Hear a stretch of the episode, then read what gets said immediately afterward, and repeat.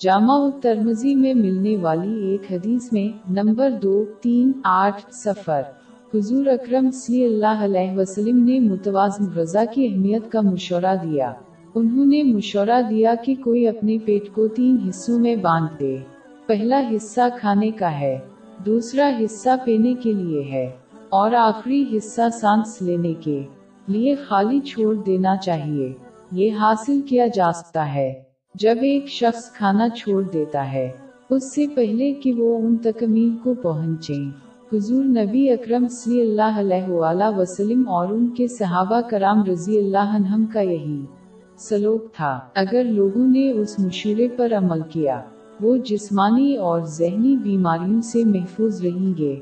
دراصل، بہت سے جانکاری لوگوں کے مطابق، بیماری کی ایک بنیادی وجہ بدہضمی ہے۔ روحانی قلب کے سلسلے میں تھوڑا سا کھانا نرم دل کی طرف جاتا ہے۔ خود کی آجزی اور خواہشات اور رسے کی کمزوری۔ پیٹ کا پورا حصہ آلسی کا نتیجہ ہے۔ جو عبادت اور دوسرے نے کے مال کو روکتا ہے۔ پورا پیٹ نیند کا سبب بنتا ہے۔ جس کی وجہ سے کسی نے رضاکارانہ اور یہاں تک کہ فرض نماز رات سے بھی محروم رہنا پڑا ہے۔ ایک پورا پیٹ عکاسی کو روکتا ہے۔ جو کسی کے اعمال کا اندازہ لگانے کی کلید ہے، اور اس لیے کسی کے کردار کو بہتر بنانا۔ پورا پیٹ والا غریبوں کو بھول جاتا ہے، اور اس وجہ سے ان کی مدد کرنے کا امکان کم ہے۔ یہ تمام منفی اثرات سخت روحانی قلب کی طرف لے جاتے ہیں۔ قیامت کے دن یہ دل محفوظ نہیں رہے گا۔ باب چببیس آیات اٹھاسی تا نواسی۔ جس دن نہ مال ہی کچھ فائدہ دے سکے گا اور نہ بیٹے۔ ہاں جو شخص خدا کے پاس پاک دل لے کر آیا، وہ بچ جائے گا۔ وہ جس کو صرف اپنے پیٹ کی فکر ہے، زیادہ اہم چیزوں سے مشغول ہو جاتا ہے۔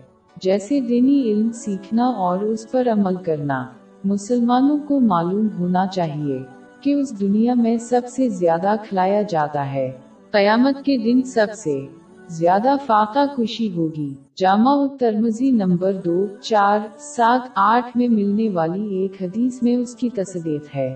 لہٰذا مسلمانوں کو متوازن غذا حاصل کرنے کی کوشش کرنی چاہیے، تاکہ وہ زیر بحث منفی اثرات سے بچ سکیں، جو بلا شبہ۔ ان کی کامیابی میں رکاوٹ ہے۔ اس دنیا اور آخرت دونوں میں